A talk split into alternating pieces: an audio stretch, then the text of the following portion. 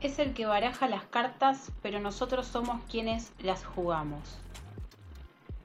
Esta es una frase de William Shakespeare, ¿sí?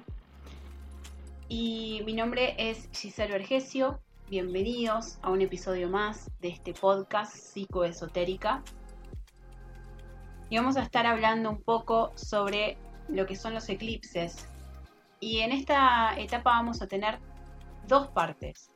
Una donde refiere justamente a esta mm, parte de los eclipses, los nodos y el cómo se forman. Y por otro lado, vamos a tener en la segunda parte esta nueva temporada de eclipses que está comenzando, que tiene que ver justamente con em, el axis o el eje Tauro-Escorpio. Bien. Primero vamos a empezar a hablar de qué son los eclipses, qué es lo que marcan en la carta. Y tiene que ver un poco también eh, a, este podcast, ¿no? Como le llamé, más allá de los eclipses. Porque en la carta en realidad marcan ciclos y puntos sensibles. Pero también marcan cuestiones de destino que son un poco incontrolables. Entonces, justamente en esta, en esta etapa, digamos, donde estamos viendo esto de destino o libre albedrío, esa sería una de las preguntas que nos estaríamos haciendo con respecto a, a, a esta parte de los eclipses. En principio, entender qué es cada una de las cosas, ¿no? Libre albedrío es justamente lo que yo tengo como libertad de poder crear, ¿sí? En la toma de mis propias decisiones a mi futuro.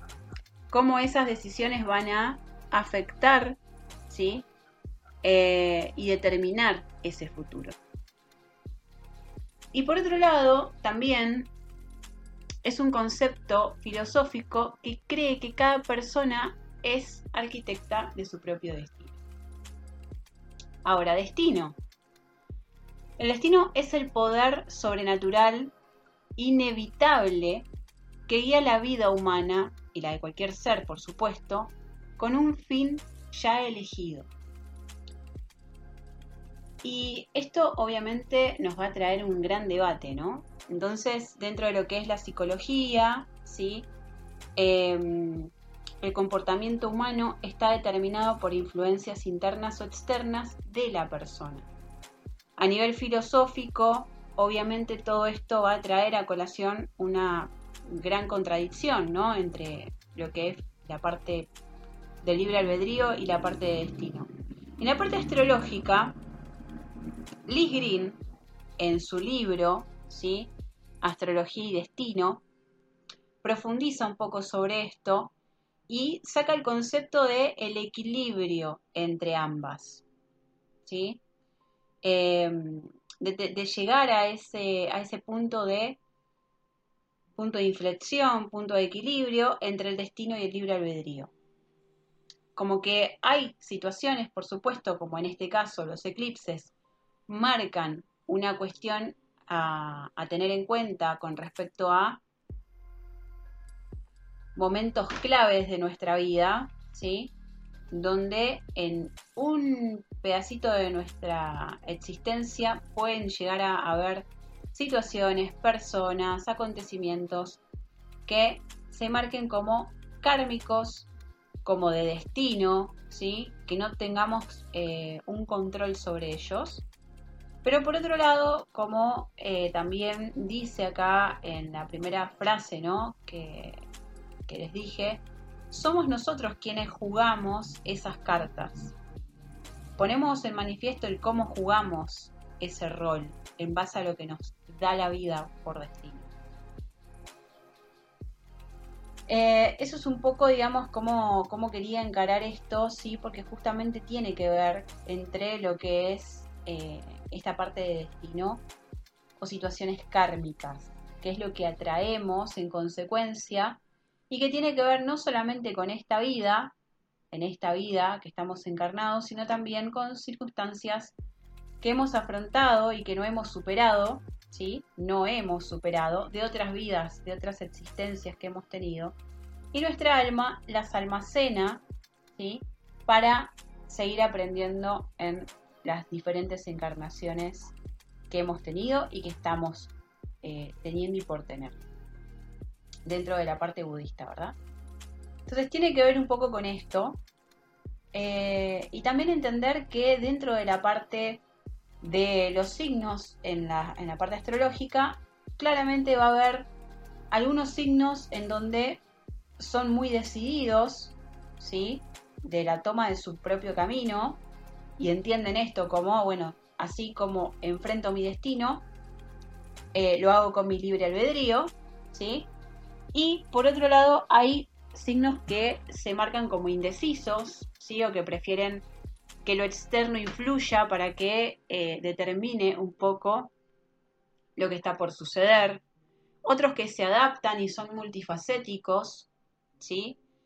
Y los que no se, no se mueven directamente de su postura. Eh, básicamente tenemos eh, los signos por elemento, ¿sí? agua, fuego, tierra y aire pero también tenemos las cruces, que son justamente las que se marcan en una carta natal cuando justamente hay un evento de estos, sea un eclipse o sea una luna nueva, una luna llena, ¿sí? Se marcan. Entonces, siempre cuando se marca en un eje puntual, se va a marcar en un eje cardinal, ¿sí? Un eje fijo o un eje mutable. El mutable es el que se adapta. El cardinal es el que inicia y luego tenemos el eh, fijo que es el que no quiere, ¿sí? El que no quiere moverse de ese lugar. Y en su comodidad se queda ahí, ¿sí? Y que también un poco opere lo que, lo que vaya a pasar de forma externa. Esto, cuando es de, en la modalidad fija, es más, es más duro de pasarlo, ¿sí? ¿Por qué? Porque si yo no soy, no me adapto a las circunstancias y me quedo ahí estancado y terco, ¿sí? Probablemente tenga alguna situación eh, compleja en cuanto a atravesar estas situaciones dentro de los eclipses con un gran dolor, ¿sí? Eh, gran dolor, ¿por qué? Porque los signos fijos, ejemplo, no, no se mueven de su postura. Al no moverse de su postura, siempre hay una. hay un peso y hay algo que eh, los limita. ¿Sí? Tiene que ver con esto. Hay otra frase también que me gustó mucho, que es de Chesterton, que tiene que ver, es, eh, fue un periodista, ¿sí? Eh, dramaturgo también muy importante, que cuando encontré esta frase también fue como que me hizo pensar, ¿no? Siempre se ha creído que existe algo que se llama destino, pero siempre se ha creído también que hay otra cosa que se llama albedrío. Lo que califica al hombre es el equilibrio de esa contradicción, que tiene un poco que ver justamente con lo que habla Liz Green, ¿sí? gran astróloga, eh, en ese libro Astrología y Destino para quienes, por supuesto, no, lo tengan, lo pueden tener en PDF o lo pueden comprar, es excelente. Así que, como todos los libros que ha hecho esta mujer, eh, y claramente tiene, es bastante contundente, ¿no? Muy bueno. Ahora, pasando de esto, entonces, vamos de lleno a lo que tiene que ver con los eclipses. Primero tener en cuenta que los eclipses están formados siempre entre lunas nuevas o lunas llenas eh, y que justamente marcan, como ya dije, ciclos y puntos sensibles. Lo que marcan los ciclos es justamente que los nodos se van moviendo continuamente, siempre están de forma retrógrada. Si la carta siempre se lee en contra de agujas de reloj, los nodos se van a ir moviendo a favor de las agujas de reloj. Entonces, los nodos siempre están retrógrados o se van moviendo de forma retrógrada em, y están siempre uno en oposición o enfrentado al otro. Entonces, a nivel de la astrología, en aspecto, ¿sí? como se dice, en aspecto ptolomaico, están a 180 grados, ¿sí? uno del otro.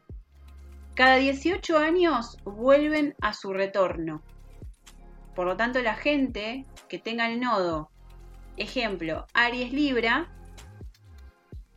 eh, si están pasando ahora los eclipses, ¿sí? en ese eje, Aries Libra, probablemente a los 18 años vuelvan a repetir ¿sí? esta circunstancia, esta situación.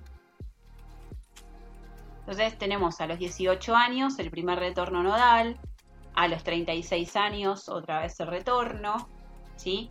Y así eh, vamos teniendo entonces como esas capas de evolución o ese aprendizaje, si no lo hemos aprendido en, el en la primera instancia o en el primer desarrollo de estos nodos, seguramente lo vayamos a ir aprendiendo o aplicando a medida que van ejerciendo esos nodos eh, en sus distintos retornos. Cada nueve años, estos nodos tienen su retorno también, pero un retorno invertido. ¿sí? Entonces, si tenemos el eje Aries-Libra, probablemente si tengamos el retorno invertido es que está en Libra Aries, están al revés, ¿sí? Y por lo general, con los retornos invertidos sentimos que todo lo que nos sucede, ¿sí? No es que es algo nuestro, sino que es algo externo que nos invade a nuestra conciencia, ¿sí? Y a, a nuestros actos, ¿se entiende? Entonces tiene que ver con eso. La energía de mm, lo que tienen que ver los eclipses suele durar, según Ptolomeo, ¿sí? dependiendo el tiempo, eh, horas y minutos en los que duren estos eclipses. Por ejemplo, si tarda una hora, el eclipse de sol ¿sí? se va a, a dar en un periodo de un año. Si ese eclipse tarda una hora y es de luna, va a ser un mes. ¿Se entiende? Entonces tiene que ver con eso. En la antigüedad, a quienes nacían bajo eclipses eran sacrificados. Imagínense el miedo ¿sí? que hay detrás de esto, ¿no? Como que estaban marcados, era un estigma, ¿sí?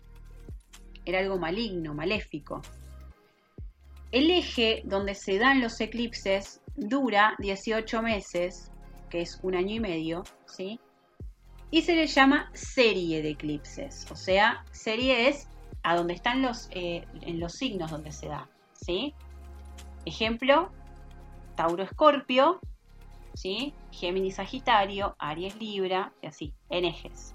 Esa es la serie, ¿sí? que se va a ir determinando en un periodo de 18 meses o año y medio.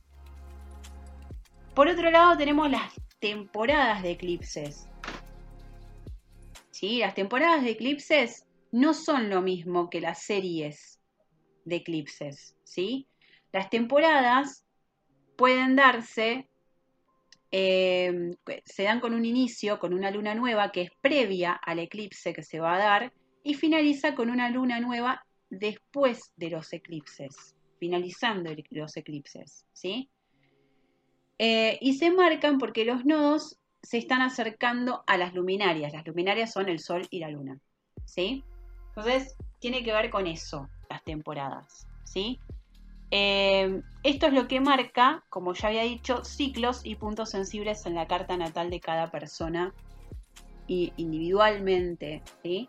Por eso es que hay que mirar individualmente cada carta de cada uno para decir, bueno, va por acá, es por acá, eh, la temática que se va a estar dando en tu carta natal. ¿sí? Las lunas nuevas van a formar eclipses de sol, que son, obviamente tienen que estar muy cerca de los nodos, si no, no se forman. ¿sí? Y las lunas llenas se van a dar con eclipses de luna. Lo que detone que tenga que ver con que sea parcial o eh, total va a tener que ver con el acercamiento de esos nodos. ¿sí? A más eh, distancia va a ser más parcial el eclipse y más cercano, más juntito, va a tener que ver con eclipses eh, totales. ¿sí?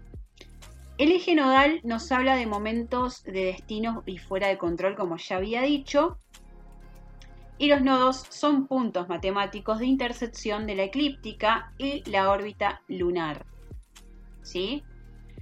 Eso es para que se entienda y el por qué se demarcan estos eclipses, ¿sí? Em, que en la antigüedad se le decía sol negro, ¿sí? Como para que, para que lo tengan en cuenta. Y este sol negro identificaba cosas que eran muy importantes eh, a la conciencia, al inconsciente de la persona, que obviamente eso se vio después con la parte de la astrología psicológica, porque antes era como maléfico o benéfico, y por lo general era maléfico, o sea, traía eh, eh, consecuencias muy trágicas, ¿sí? Eh, cuando era un eclipse de sol tenía que ver con, la parte de los reyes, ahora en la, en la actualidad tiene que ver con la parte política, y como manifestaciones de ese inconsciente a lo consciente. Y cuando es de luna, tiene que ver con algo más emocional y tiene que ver con algo más femenino, ¿sí? Con la energía femenina, por supuesto.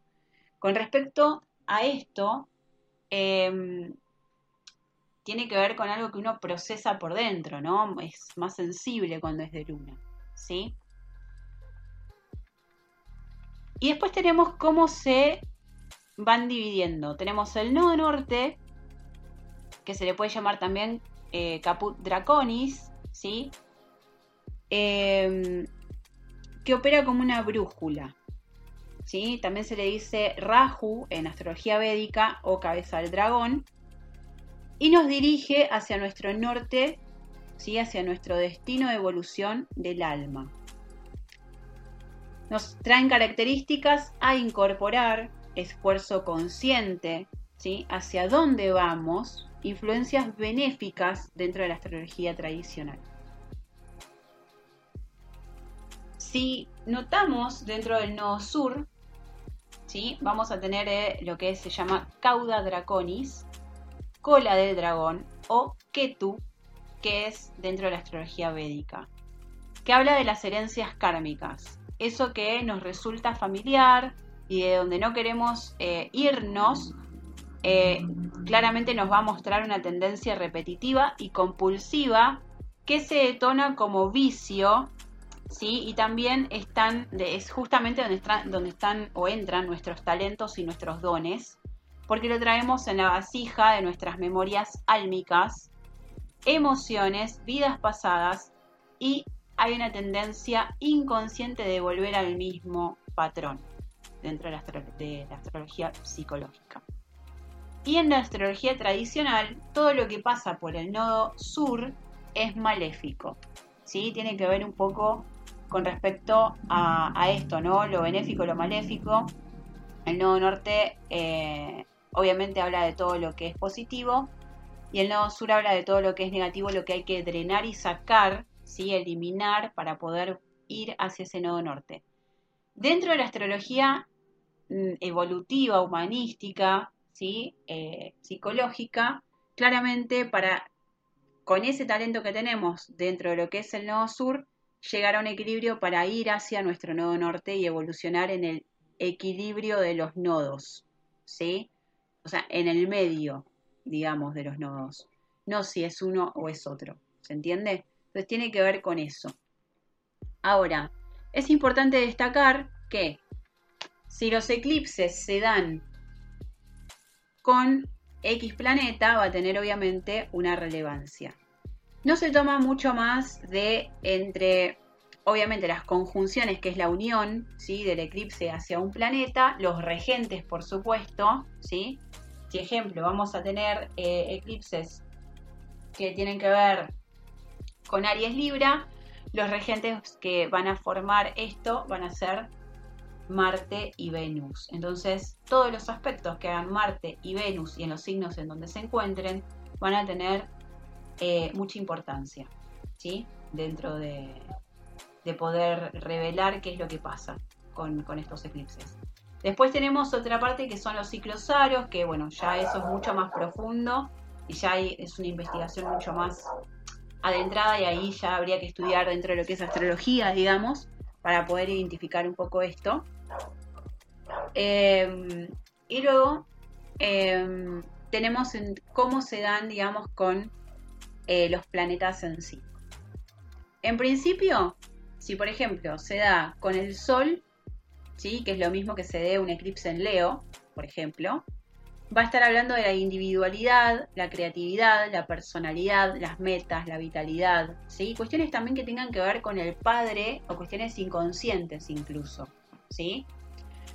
Si se da con la luna, ¿sí? Ya nos está hablando, obviamente va a tener, va a tocar estos temas porque son las luminarias las que se eclipsan, ¿sí? Entonces siempre van a ser como muy fuertes.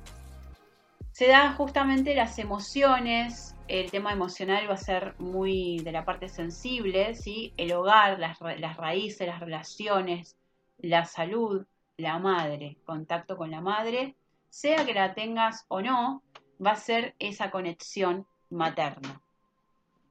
¿Cómo soy yo mi propia madre? ¿Cómo soy yo mi propio padre? ¿Qué es lo que aprendí de mis raíces? ¿Sí? Tiene que ver justamente entre esto. Por supuesto que si se da eh, un eclipse de luna, es como que hay de fondo una energía canceriana, ¿sí? porque cáncer es el regente de la luna, ¿se entiende? Cuando hablamos de Mercurio, nos habla de forma de pensar, comunicarse, hablar, el entendimiento, Y cuestiones también que tengan que ver con los vínculos más cercanos o hermanos, ¿sí? Mercurio. Mercurio es importante si, por ejemplo, eh, en los eclipses que hemos tenido, ¿sí? Eh, Géminis, Sagitario, cuando se dio, se dieron los eclipses en Géminis, nodo norte Géminis, eh, hemos tenido que mirar a Mercurio, ¿sí? qué hacía, qué aspectos, dónde estaba, se entiende, ¿verdad? Cuando hablamos de Venus, va a hablar de todo lo que tiene que ver con los afectos, las relaciones, sistema de valores, eh, toda la parte de los recursos, la parte estética, ¿sí? Todo lo que tiene que ver con Venus, el amor, ¿sí? Eh, todo va a tener que ver con eso, ¿no? Si, por ejemplo, Venus se da eh, en un eclipse de Sol, va a tener que ver con una cuestión que tenga que ver con toda esta temática de Venus relacionada con algo que se manifiesta, algo que se ve, ¿sí? En lo tangible. Si se da con, con un eclipse de luna, probablemente sea algo que sea más interno, más emocional y que no tenga mucha vigencia en el tiempo, porque claramente los eclipses de luna tienen una duración de meses, ¿sí?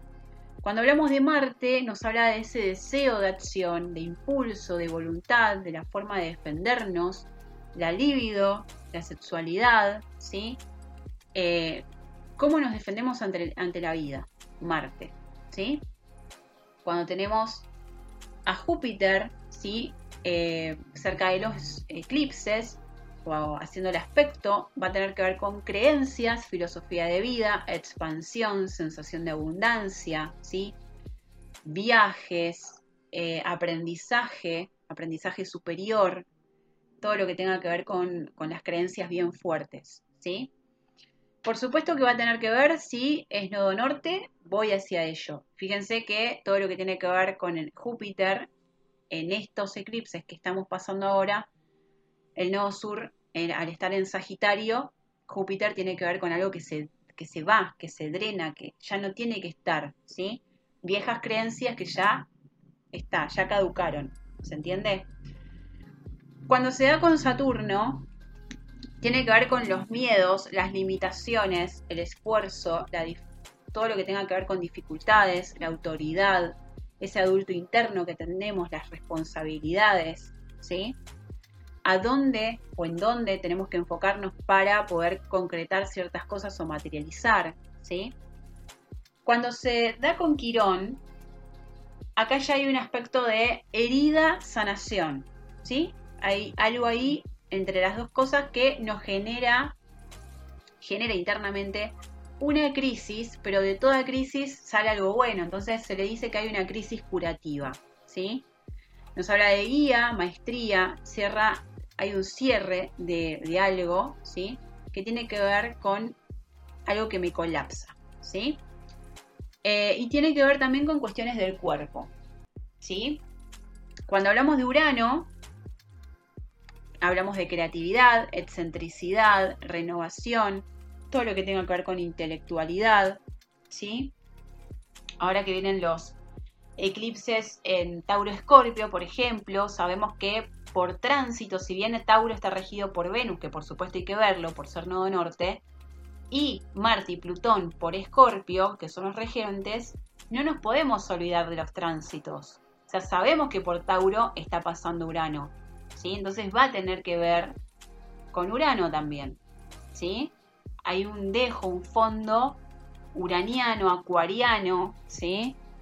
Que claramente este, nos va a llevar a todo esto que acabo de decir, ¿verdad?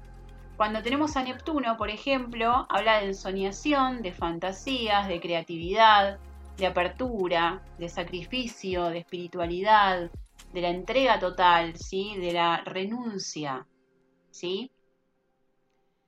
Eh, y si hablamos, por supuesto, de Plutón, nos habla de la transformación, la intensidad, los secretos, la curación, la compulsión, que justamente tiene que ver un poco con lo que va a venir con respecto al nodo sur en Escorpio próximamente, que obviamente voy a, voy a hablar un poco de la temporada esta que se viene en un próximo podcast, pero un poco para que sepan, tiene que ver con secretos o cosas ocultas que empiezan a mostrarse, que empiezan a drenarse, que empiezan a salir, ¿sí? Así que bueno, básicamente tiene que ver con, esto, ¿sí? Eh, el tema de los eclipses. Espero que en esta audio clase, en este podcast, te haya servido para aprender un poco más con respecto a esto y cómo se manejan los eclipses. Mi nombre es Giselle Vergesio, te espero en mis redes, inaraholística.com mi web, o en Instagram, inara.holística o psicoesotérica. Hasta pronto.